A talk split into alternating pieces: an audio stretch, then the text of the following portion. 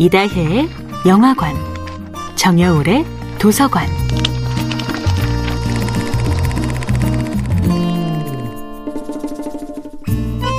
안녕하세요. 여러분과 아름답고 풍요로운 책 이야기를 나누고 있는 작가 정여울입니다. 이번 주에 함께하는 작품은 캐서린 스토킷의 소설 헬프입니다. 영화 바람과 함께 사라지다는 흑인들의 노예 생활을 성대하고 행복한 다과회처럼 그려냈지요. 아이빌리는 생각합니다. 자신이 스칼렛의 유모 역을 맡았다면 스칼렛에게 초록색 커튼은 엿이나 바꿔 먹으라고 했을 것입니다. 남자를 꼬드기는 드레스 나부랭이는 스칼렛더러 직접 만들라고 할 것입니다. 아이빌리는 결코 백인 여성의 들러리가 되기 위해 바람과 함께 사라지다와 같은 영화에 맞장구를 쳐줄 수 없었습니다.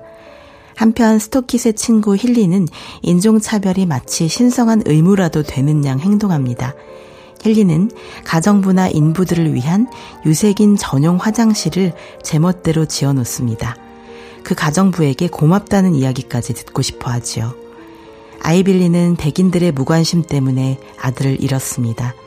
스키터는 엄마보다 더 엄마 같았던 착한 유모 콘스탄틴을 잃었습니다. 미니는 단지 용무가 급해서 백인들의 화장실을 잠깐 썼다는 이유로 평생 일해오던 일자리를 잃었습니다. 흑인 가정부들은 인생에서 소중한 무언가를 매일매일 잃어가고 있습니다. 하지만 그것이야말로 그들을 이어주는 아름다운 상처의 고리입니다. 어떤 상처는 연대할수록 빛을 발합니다. 어떤 상처는 곱씹을수록 구원의 향기를 뿜어냅니다. 물론 아무리 인종차별이 심한 1960년대 미시시피라지만 모두가 유색인 가정부를 차별한 것은 아닙니다. 백인 여성 셀리아에게 새로운 가정부 미니는 축복 같은 사람이었습니다. 미니는 처음으로 백인 여자가 자신을 대접해주는 음료수를 마시고는 놀라움을 금치 못합니다. 백인 여자가 자신을 손님으로 예우해 주다니 태어나 처음 겪는 일이었죠.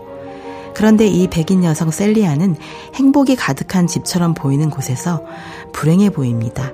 이 소설에서 고통받는 흑인 여자들은 또 다른 고통받는 백인 여자들과 연대함으로써 더 나은 세상을 만들고자 투쟁합니다. 다행히도 고통받는 이들이 투쟁하면 할수록 세상은 좀 더 살만해졌습니다. 약자들이 포기하지 않을 때마다 그들이 싸움을 시작할 때마다 세상은 조금씩 환해졌고 시간이 갈수록 조금씩 아름다워졌습니다. 정여울의 도서관이었습니다.